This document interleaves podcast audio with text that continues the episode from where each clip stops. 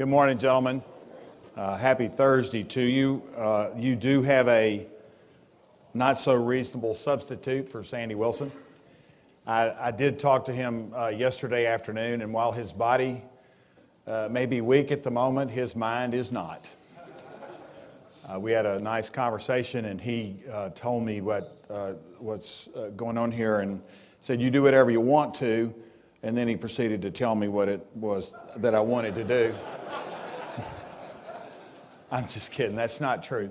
He, uh, he did uh, give me a little uh, insight into to what you're uh, thinking about this spring, uh, winter and spring. And, and I wanted to pick up on that about the, he said we're really looking at the, the threefold ministry of Jesus the preaching, teaching, and healing ministry of Jesus, the, the, the call to, to, to live as we just sang as a faithful follower uh, of Jesus. I, for a long time, I was a fan of Jesus's, and uh, you know I thought that's really great and good for you and all that, and and uh, you know I could do the Jesus cheers like everybody else, sing the songs, but I really uh, probably was not at a place in my life where I really understood what it meant to be His faithful follower, and uh, and that's a life process. I mean, I, I think that that He calls us and we listen. Uh, it's interesting if you go read the, the, uh, the four soils in uh, Matthew, it, it, describes three of them, and, and three of them are not productive. And for various reasons, and at this moment we won't go into that, but it's very interesting to look at the good soil. And it's very clear what makes it good soil. All four of the soils, they, it's described when Jesus explains this, that they all hear. They all hear. All four of these re- receivers of the, of the word hear. And then we know, you know, part the, the world and the rocky places. But the good soil, the very interesting uh, thing is it says, and they understand. They hear and they understand. And so I, I've thought about that and I said, Lord, you know, help me to understand. When I read your Bible, I, our plea, I think, as men, as, as his followers, is Lord, please help me understand what I'm reading. And I, I want to be good soil. The, the desire of my heart is to be good soil. I, that's what a faithful follower of Jesus that's what I think I need to be praying. Lord, when I read your word, help me understand it. Give me insight, to, uh, your Holy Spirit, and awaken my mind so that it's not just words, it's not just my duty to get up every morning and take 15 minutes and read it, and oh, I've got that done, check it off. I want to understand it. It's amazing to me, the scripture, because I can read a verse and I go back and read it a month later, and it's like I never read it before. Have you had that experience? You go, whoa, wait a minute. I how did I miss that the 14th time I read it? And so it's beautiful that the scripture, by self proclamation, says it's alive and it's active and it's the Word of God. It's Jesus speaking to us. And so when we approach this, I think we should approach it with a prayer Lord, please help me understand what I'm reading. Help me, I want to be good soil. So, with that in mind, if you will, turn to Acts chapter 17. And we want to read a little bit there. And I want us to think together about this. The question that's, in one sense, is followers of Jesus in this time and this place is what is our destiny? That's a big question.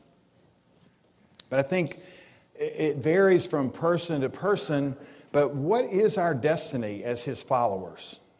What are we supposed to be before him as we follow him? Acts chapter 17, verse 24. The God who made the world and everything in it, being Lord of heaven and earth, does not live in temples made by man, nor is he served by human hands, as though he needed anything. Since he himself gives to all mankind life and breath and everything.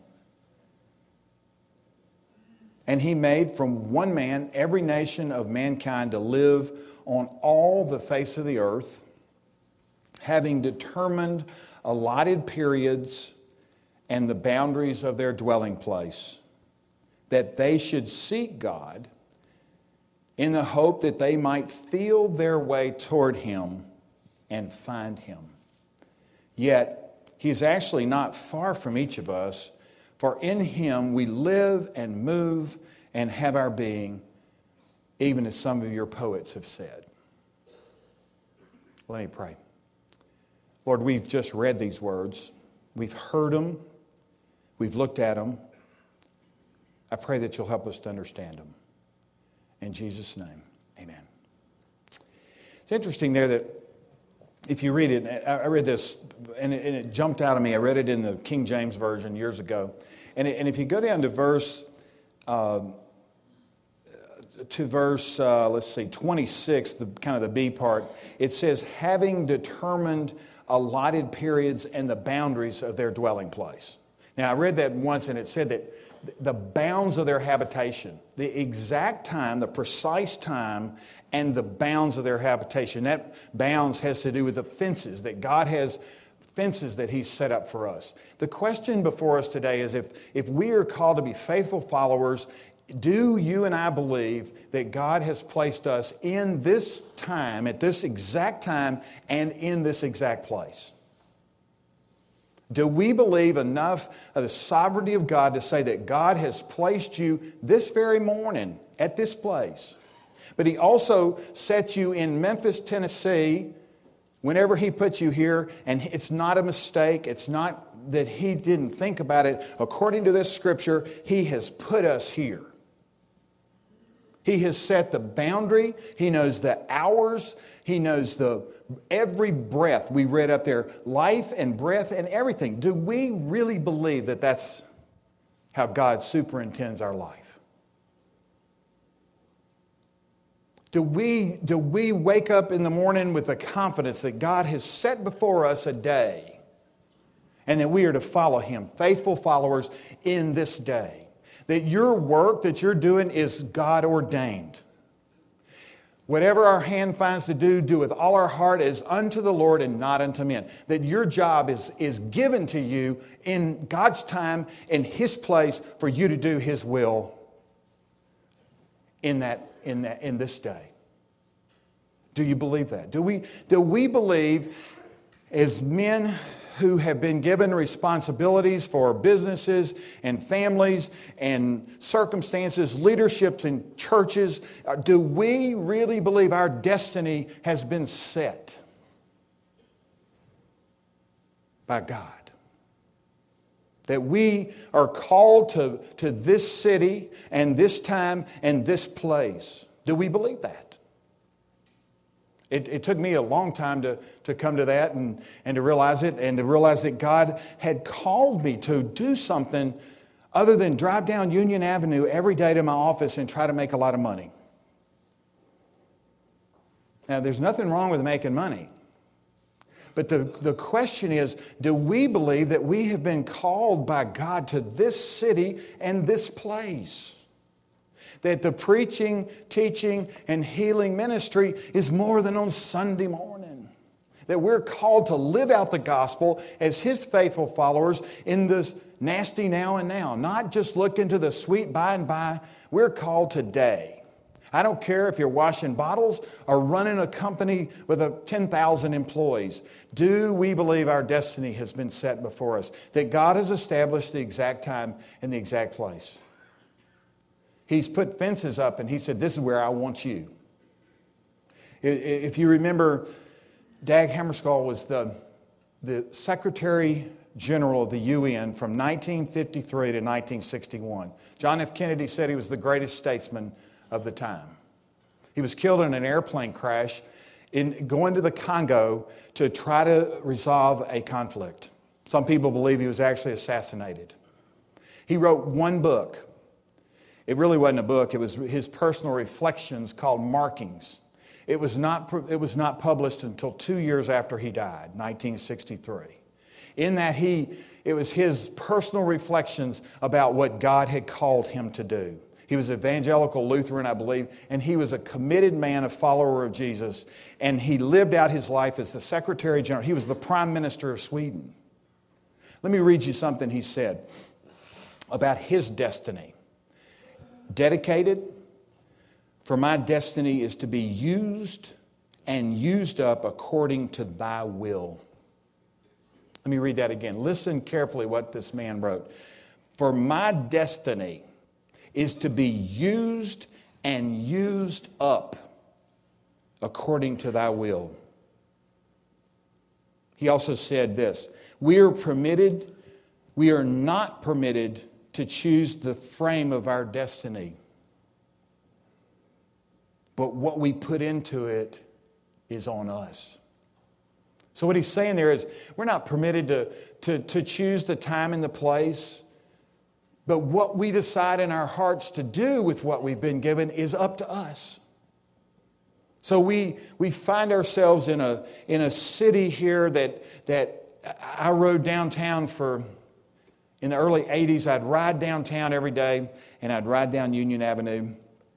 And I had this, and, and I know now that it was, it was God this voice inside of me, literally, not every day, and it wasn't audible, it wasn't, but it was the question Who is your neighbor? I'd drive down Union. I'd, well, Mr. Doolittle, you know, he lived next door. Fine man. He just every time I started working around the house, Mr. Doolittle showed up with tools. His wife was a great cook. They had lunch. I thought, that's my neighbor. I like him. He's great. Wonderful man. Wonderful Claude Doolittle. He was my neighbor.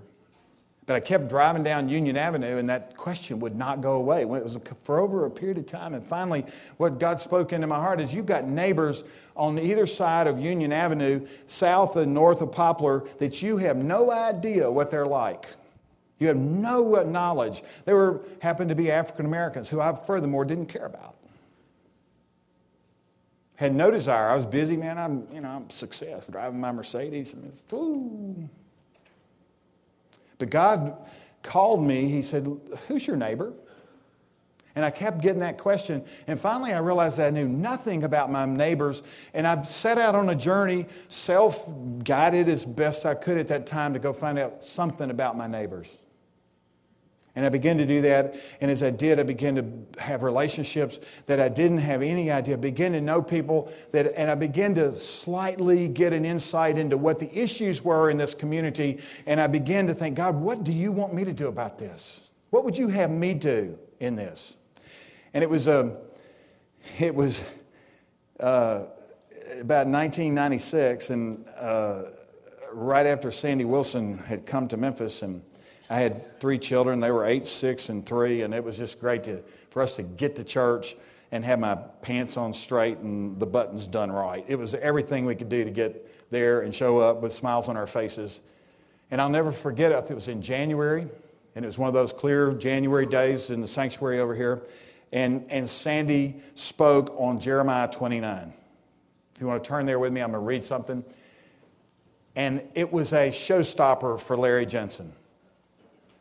I, I, mean, it was like I was, I had no mindset for this. I was just glad to be at church and, and my zipper was up. And he read this and preached on this that morning, and my life has never been the same.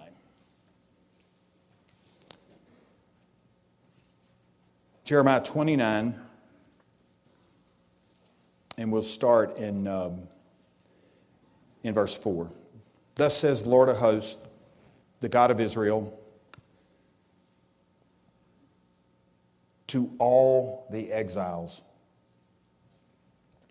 whom I have sent into exile from Jerusalem to Babylon, build houses and live in them, plant gardens and eat their produce, take wives and have sons and daughters, take wives for your sons and give your daughters in marriage, that they may bear sons and daughters, multiply there, do not de- decrease.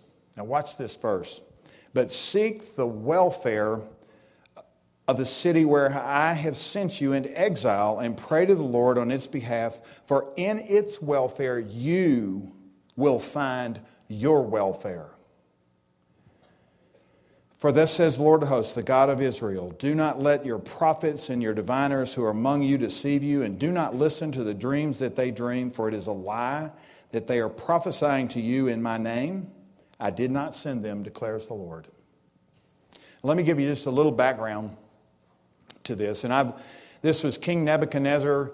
The exiles were the Jews. This was the leadership class of Jerusalem that had been taken from Jerusalem over to Babylon. They were not there by choice. They were not there because they said, Oh, we're going to move over to Babylon and live. They were there because Nebuchadnezzar had come in and he had taken the leadership class out of Jerusalem and taken them into captivity. And he took them there, and you can go back and read in chapter 24 because they wouldn't listen to him. You can, read it at the first of chapter 24 why they were in captivity, but that's where they were, and God had ordained it, and He sent them there for His purposes. They were exiles. We, according to the New Testament, are aliens and foreigners in this world. We are, we are strange people. If you're a follower of Jesus, you're strange. Yet, Jesus said, get in there and be in, engaged in the city. He says, if you look at his, his, uh, his way of life, I've been to the Holy Land a few times, to Israel and Jordan, and if you know anything about it, there, he was in the north part up around Galilee. That's where he, Capernaum sits at the very top of the Sea of Galilee, and that was his headquarters, and it was a crossroads from the so people were coming through there. He was in a in a, a, dynamic community that had people coming from all over the near east. And that's where he set up well when he would go to jerusalem it was a pretty it, you know he didn't get on an airplane and fly down there he had to walk and i think it's about maybe 60 70 miles there are three ways to go you can go down the jordan river valley which is pretty easy. And then you go up to Jerusalem from there, you the Jericho Road, you go up to Jerusalem from the Jordan River Valley. Or you can go over to the, to the west and go down this, the plain that was along the sea. That's the second way. The third way you can go is you can choose to go through Samaria. And if you watch Jesus, he made a choice to go through Samaria, which was a land of, of people that were not acceptable to the Jews. They were half breeds. They were unclean. They were not people that were attractive, that were part of their social structure. They were people who were outcasts and not well received in any decent circles. And yet, Jesus, in his ministry, would make a, a, a, choice to go through there. We know the story of this woman at the well. We know the story of how he approached it, how he speaks to us this very day about where our paths should be in life. He made a willful choice to go that way. It would be easier to go another way, but he made a choice to go that way. And so when you, when you study the life of Jesus, you begin to really see that this was, a, this was a man who was intentional about the way he lived out his daily ways. When we read this scripture, it says here, but seek the welfare of the city where I have sent you into exile and pray. Notice the order of this. Notice the order normally I would go, Well, I'm going to pray for the city. I'm going to put that on my prayer list. All right? Every day, God bless Memphis. I just hope, God, you do something. These people, they got so many things, and gosh, it's just, it's really a lot of big problems in the city. I don't know how anything's ever going to get done around here. It's just, it, it, it, I don't want my kids to stay here. You know, I had a guy a few years ago who asked me, he said, you know, you know would, you, would you help me with my kids? I, I really, they got grandkids, and I'd really like for them to come back to Memphis. And, and I, I was so tempted to say, You've been bad mouthing Memphis to, for 20 years. And now you want me to help you figure out how to get your kids back so you can enjoy your grandchildren so they're not in Washington or Atlanta or wherever it is. I, was, I didn't. I wanted to. The question is, is have we been called to this city? Has God, has God called you? Has He, do we believe Acts 17, where it says, I've established the, the boundaries of where you are, I've given the exact times, I got something for you to do in this city. And here's what He, he wants us to do. It says, but seek. It's interesting, the order there is not but pray and seek, it is seek and pray. To me, that was what was just startling when I heard Pastor Wilson. It was like, this. It was, Larry, it's time to get up off your spiritual rear end and see what I'm doing in this city.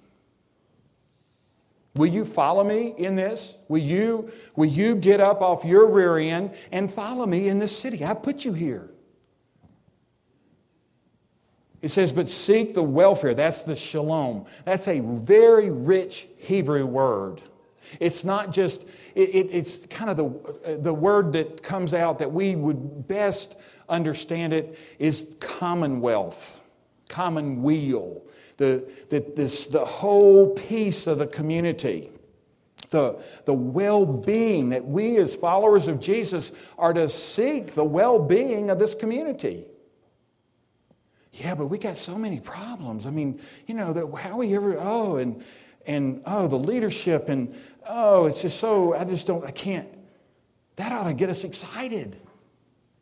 You know, Methodist Healthcare Foundation, I, I, happen to serve on the board, they have chosen 38109 to go in and really pour activity. 38109 is the worst zip code in Memphis. As followers of Jesus, we ought to be going, give us the big problems. They're ours. They're, that's the heart of Jesus is, is to, to find the least, the last, the lost, the losers, the, the, all of the folks. And not to do this in a paternalistic or, but at the foundation of this is relationship. How many of us have meaningful relationships with people that uh, don't have the same skin color that we have? Have you had them into your house for dinner? Have you gone out? Have you, have you sought out relationships? The, the, the scripture tells us that, that they will know we are Christians by our love for one another. You, I, the, let me tell you what the grand discovery for me personally was in this journey was that I have brothers that are African American who love Jesus more than I do who were his followers. And the grand discovery for me is having those relationships. And I cannot tell you how much it has meant to me to get to know these guys and to find they're right here a mile from here. And I went through life with none of those relationships, huddled up in my little comfortable place, not willing to say, Lord, what would you do for me to seek the welfare? It starts with relationships. And, and I would challenge you, men in this room, to, and this is going to be a lot of African American guys that are going to start, hopefully start getting some calls to build relationships with your peers. You have peers that are African American.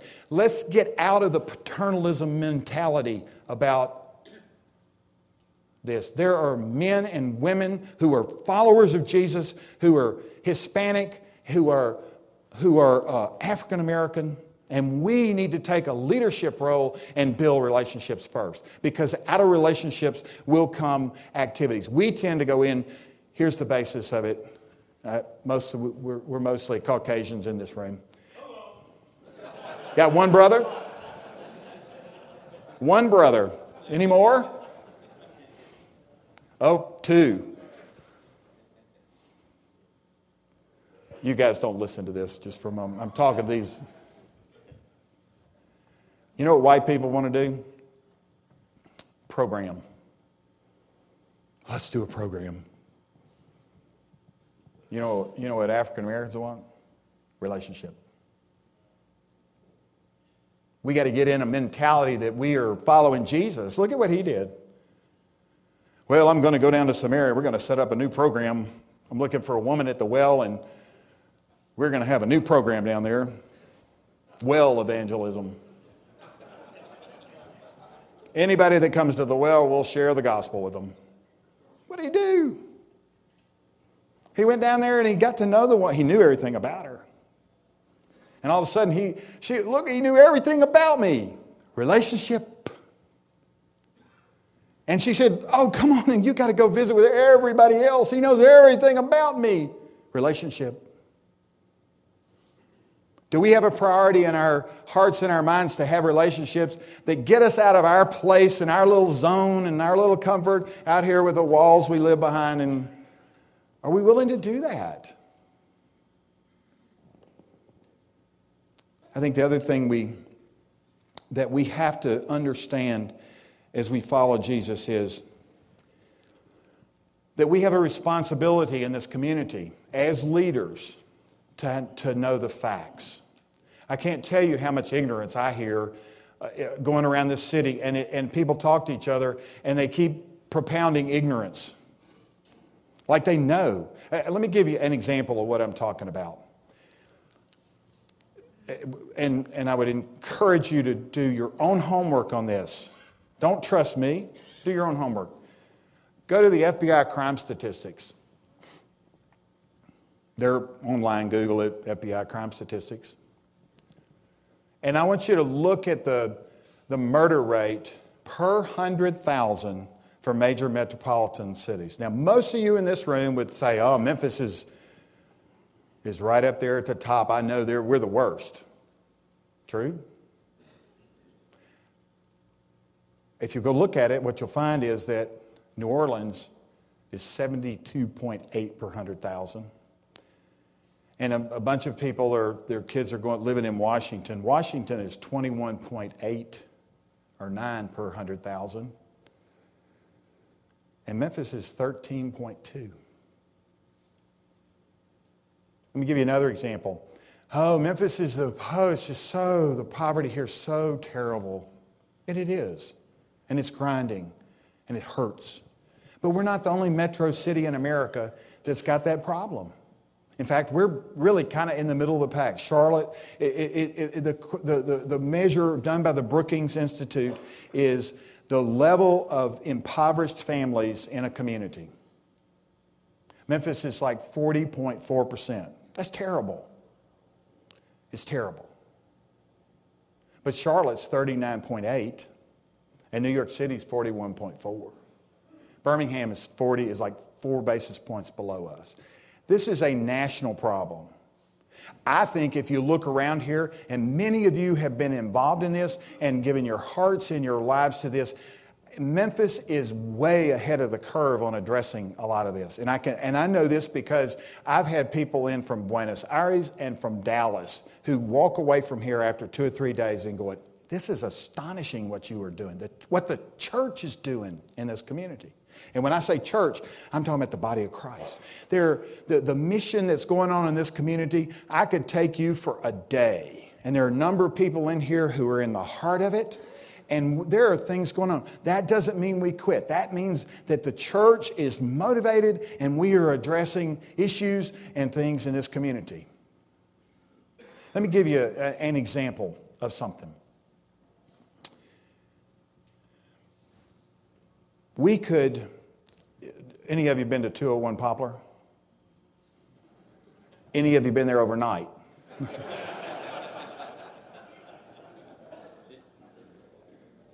I never been overnight. I visited there. 201 Poplar is our jail for those of you that are new to town. You don't want to go there. But let me tell you about that. Today, if you go down there, I see, I see another brother in the back there. 2,400 plus or minus inmates there on a daily basis. Okay? 95% of them are African American. This is every day. 95%. What's interesting about it is that somewhere north of 90% of those guys do not have a high school education. And what's even more interesting about it is that about 70% of them, plus or minus, have some kind of learning disability. Now, let me tell you what happens. They get to the fourth grade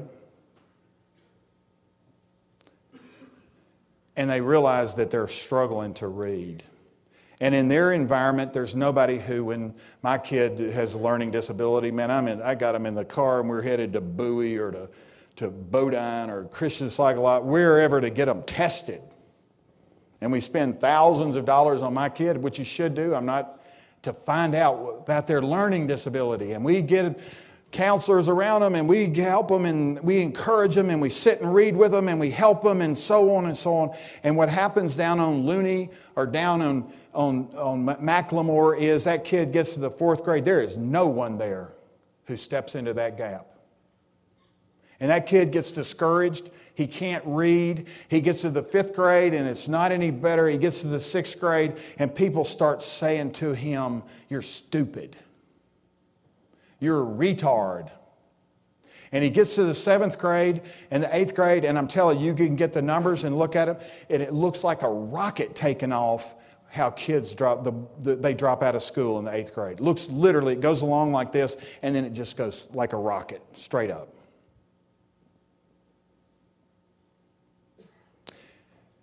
A few years ago, I was asked to, to do the capital fundraising for the Boys and Girls Club.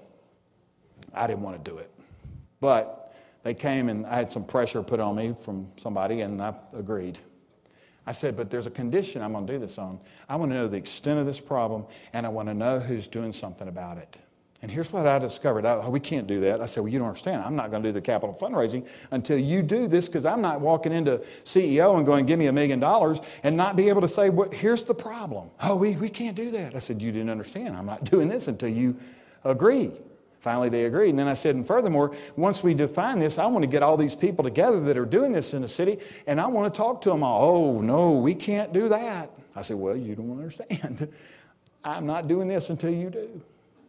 So we went through some pain and, and birth in that, and, and what, uh, what we determined is this the Boys and Girls Club has been tracking this for years. Here's what they know they know that if they get a kid in their program for five years, Okay? I'm going to tell you how we empty the jail. I'm getting ready to tell you how we can empty 201 Poplar in 10 years.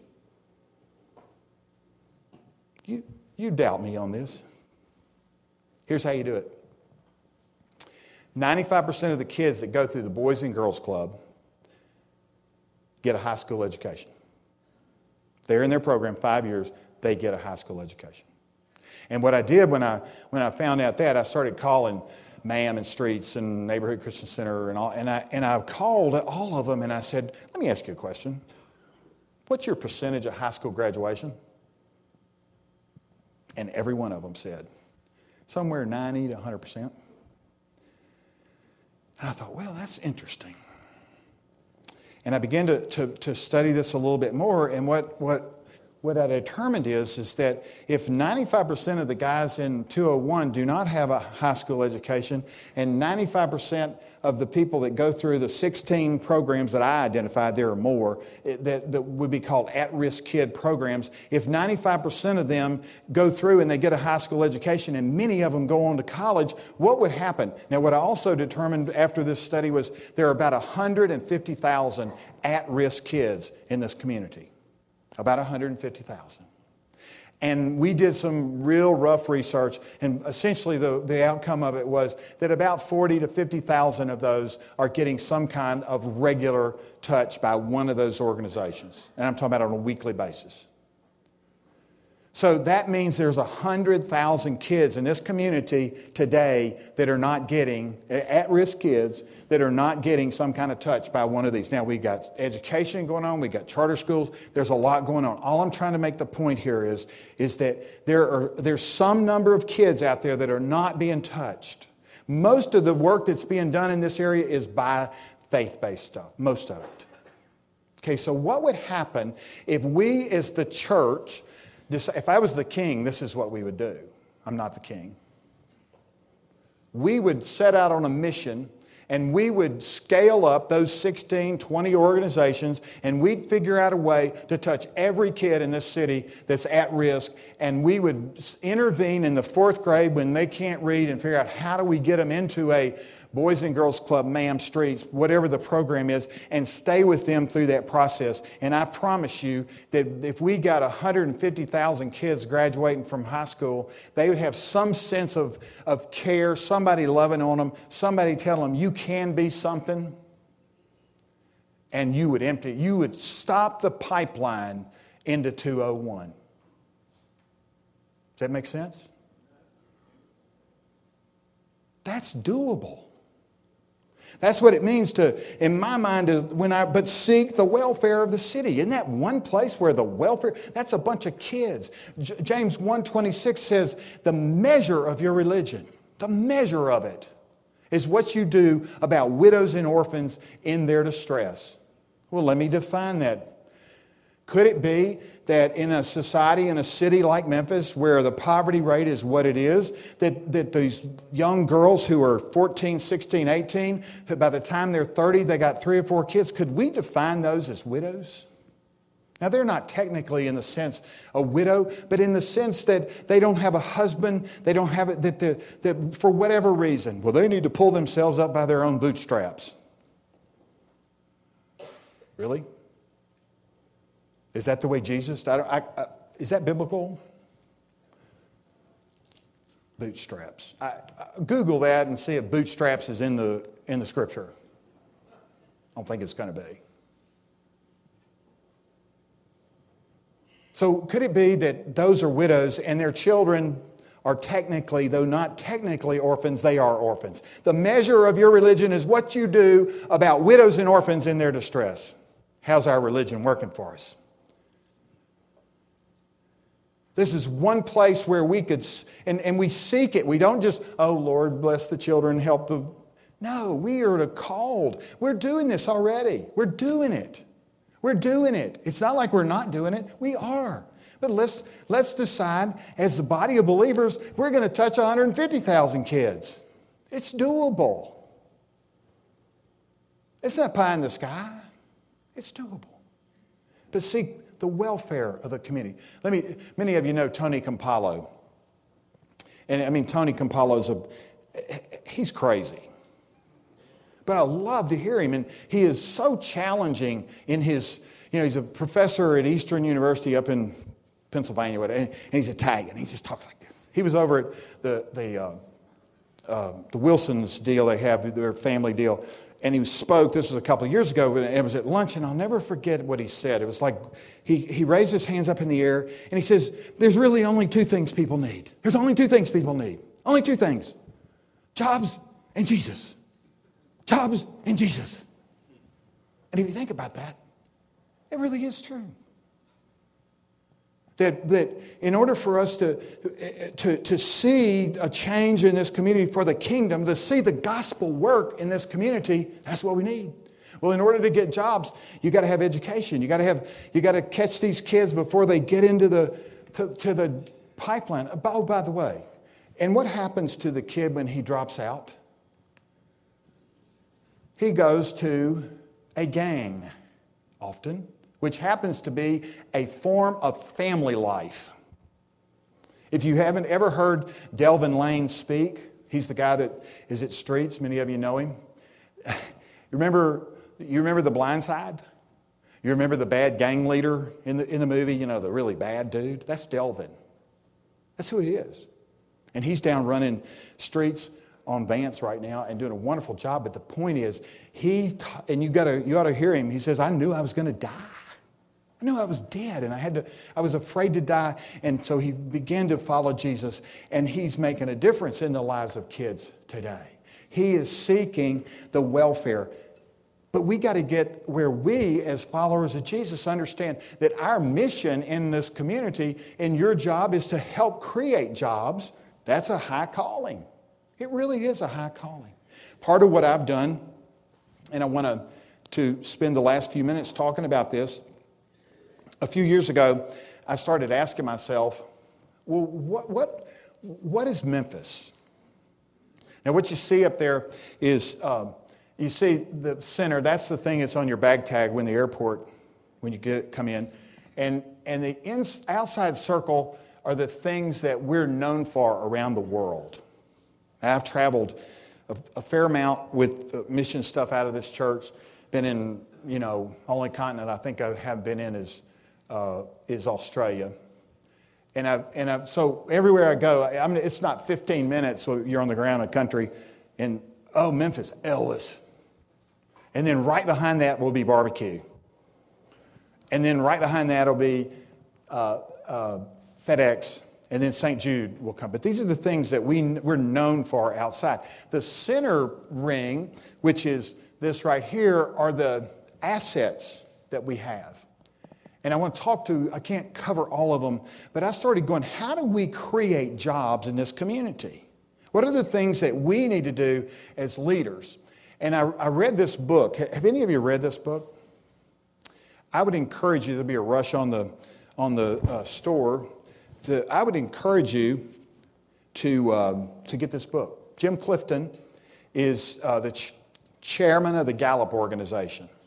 He spent I think it's about 15 years doing the study on, uh, that, that, uh, that, are resulting in this book. What he says is that there, and this is not all he says, but he says there are 100,000 people in the United States of America who are going to make a difference whether or not we compete with China. And he goes into great deal to talk about it. And he says that what we have to do in a community, this guy's, this isn't a Christian book by any means. Uh, I don't know where he is spiritually, it doesn't really matter. The point, it does matter, but it doesn't matter for this discussion, is that, that this coming jobs war is not coming, it's here. The Chinese intend to win this. And what he says is there are 100 people in 100 cities that are going to make the difference whether or not we compete globally. And it's not politicians. Please don't count, don't ask your politicians to lead this. They won't do it. I love them, but it's you that's going to make the difference. It's us standing up and saying, we are on a mission to create jobs in this community. And we create jobs, and if we follow Tony Campolo's advice, that's going to help because we're going to create all kinds of jobs because we're going to take, and this is what he says every community needs to define its global job creating assets. That's what every community needs to be about. The, the, the, I, I, started promoting this about a year and a half ago. The chamber has adopted this, and there's a whole leadership group working on this. I would encourage you, please, to read this. You can, you can go to the end of it and read the conclusions and get, the, get the, the gist of it, but you can also, once you do that, I hope you'll go, I need to read this. But let me show you a couple of things.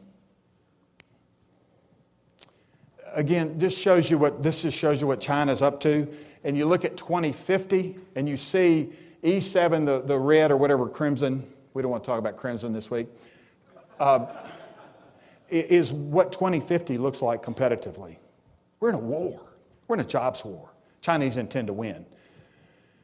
The, what is, the, I'm going to do a couple of these just to kind of show you. What is the gold of the 21st century? Well, I can tell you this we're sitting on top of a gold mine in Memphis. The gold of the 21st century is water. And the resource that we have here is incredible. And honestly, and I'm working with Mayor Wharton on this right now, he is on board on this. I've talked to Governor Haslam about this. We are going to develop a water strategy. We're sitting on 100 trillion gallons of water. And just to give you an idea of what that means, one, it's a lifestyle. We, we drink water like, you know, my kids get home from college and they go, man, I need some water because there, there are places where the water's not that good. So there's a livability issue. But let me tell you what the real issue is. Nucor Steel just invested another $100 million in our community. That's, on, that's 350 they put in. There are other companies, Riviana Foods, there are uh, KTG. Why are Memphis? Get this now. Most of you will go. I don't know if he's telling the truth. Twenty. Check me. I'm asking you to check the facts. 2011, Memphis, according to the Brookings and according to the Gallup, was the number three highest job creating a market in the United States of America in the midst of a recession. Why? Manufacturing jobs. One ton of steel, one ton of steel takes 60,000 gallons of water to produce it. The clothes, your shirt, and your pants 2,000 gallons of water to produce that. Water is essential to a manufacturing process, and we're sitting on top of a gold mine for jobs creation in manufacturing. Let me give you another example. I was down at a meeting in Atlanta, outside of Atlanta, at Lake Lanier. And I promise you, when I was down there, you could walk across Lake Lanier. It was so dry, so empty. Do you realize that the city of Atlanta, six million people, was within 30, 45 days of not having water for the people to drink? 99% of Atlanta's water comes from the surface. From they got to have rain. We're sitting on top of 100 trillion gallons of water. That is a global job creating asset. We can create jobs for, and, and, I'm promoting and asking people, it's not just about using the water, it's also about how do we use it to preserve it and manage it and to make sure that we're marketing it well. This is a jo- jo- global job creating asset. It's so important that it, uh, that it is that it is called there's a there's a professor in Oregon at Oregon State or Oregon who's written a paper and this is what he wrote. He said, "Why would a professor in in Oregon talk about Memphis water?" He said, quote, "What Saudi Arabia is to oil, Memphis is to water. How many of you knew that? That kind of asset.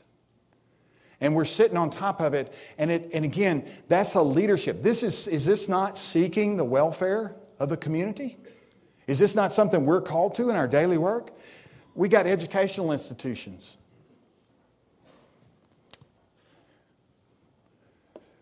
There, to my knowledge, there's never been a real effort to bring them all together. They, they talk, but, we, but look at what they did in North Carolina by taking the research triangle. That was a myth that became reality. Because leadership, hello, said this is what we're going to do. They created a mythical place between three universities. Now, we don't have Duke or North Carolina and Wake Forest, but we got some pretty good places. The University of Memphis is way underrated for what, it, what we have in this community. It is a job creating asset. Same thing, let me give you just a couple more. New York Times in August of 2010 said that the U.S. by 2042 will be a minority majority country. I would submit to you that by 2020, there's not a major city in America will not be a majority minority city. Charlotte elected a black mayor last year. We did it in 1991, and I would submit to you that we are so far down the road that most of us don't realize there are a lot of goodwill people who are working hard and, and, and, and doing all they can to make this a better place. It is not Mayberry anymore. My wife told me you shouldn't say that. I think it's because she likes Mayberry so much, but she said the, the world is not like, it's not about a bunch of us. It's about how, as followers of Jesus, and think about this Jesus was, he says, every tribe and every nation, they're going to all be in heaven. So if they're all going to be there, why don't we learn to live together now? Why don't we learn to live to live in community? This is one of the if you're a follower of Jesus in this community, this is one of the most wonderful places for the gospel to work to show how we love one another. If we love one another as believers in Jesus Christ across race, across ethnicity, across economics, if we would get up off our seat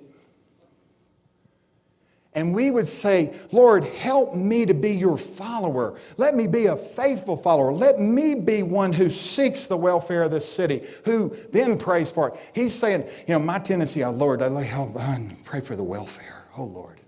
And he's saying, no, seek the welfare and pray for it. It's a, it, it, to me, it was astonishing when I read that. And I thought, uh oh, that means I got to do something.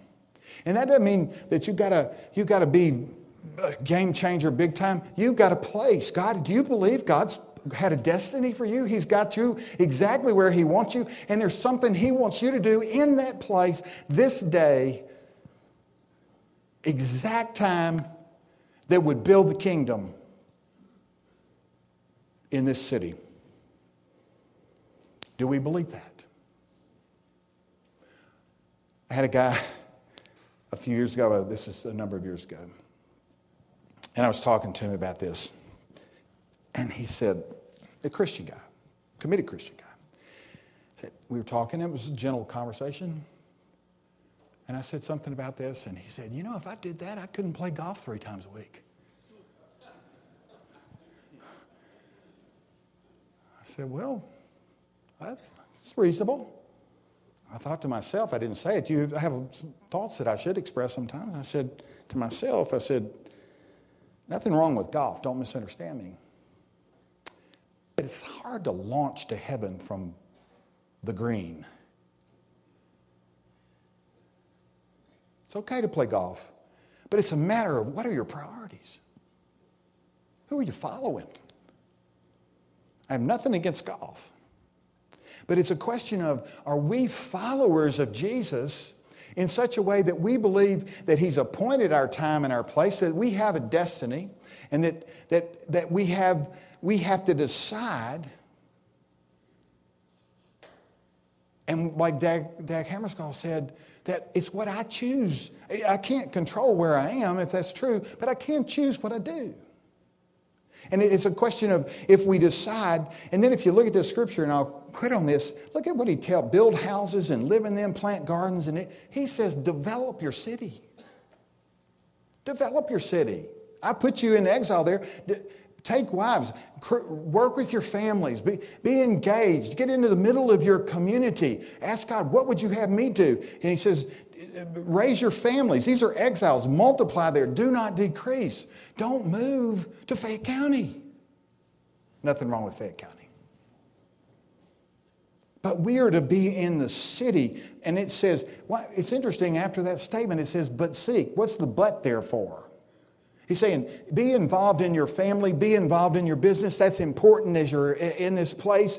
But don't just sit there and go, oh, I've got my family and I've, I've got my bank account and, I, and, I, and, I, and I've built this wealth. And he says, but seek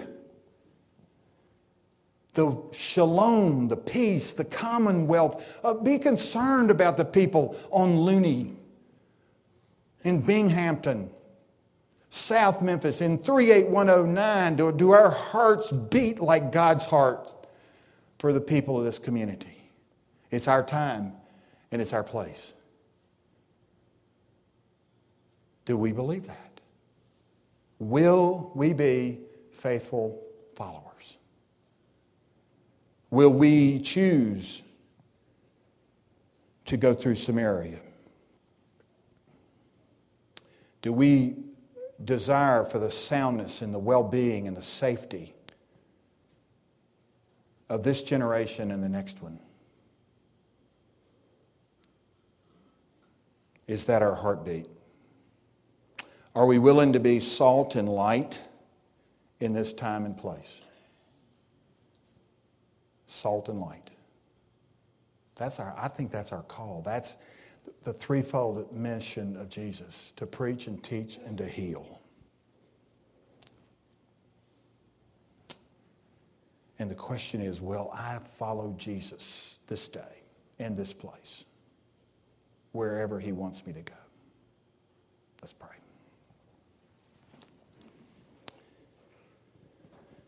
Lord, I thank you for these men in this room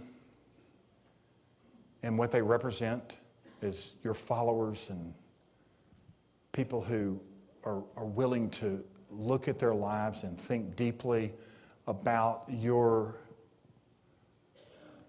kingdom.